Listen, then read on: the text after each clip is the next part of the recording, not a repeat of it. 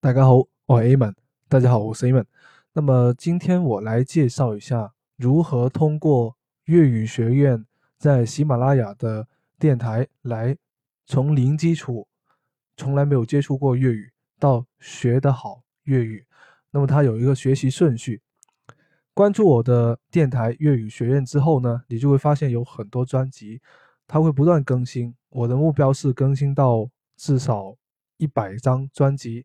然后总共一万个音频，当然现在还没有达到这个目标，现在是十几个专辑，后面会不断的更新。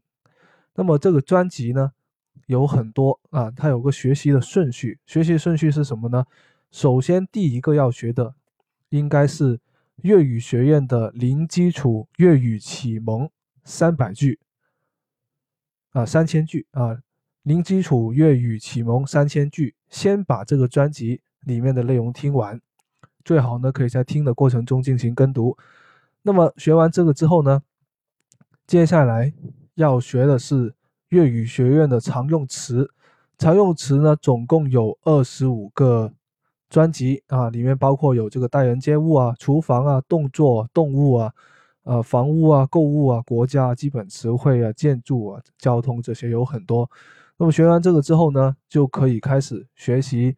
呃，零基础三百日精精通的这个专题，那么里面包括有这个三百天学讲粤语的系统的教程，前五个专题在里面。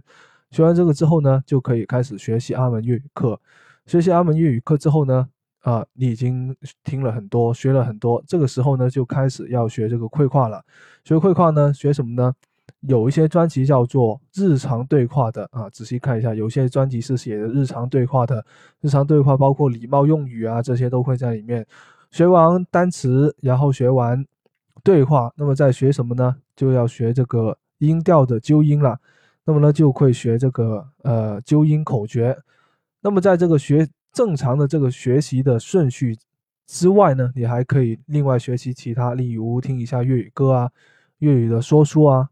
或者是听一下这个日常的配套学习材料啊，那么这些你都学习完之后，或者是你想加快自己学习粤语的这个顺序，你可以，你可以帮助啊，你可以帮，你可以让自己学习的更加好。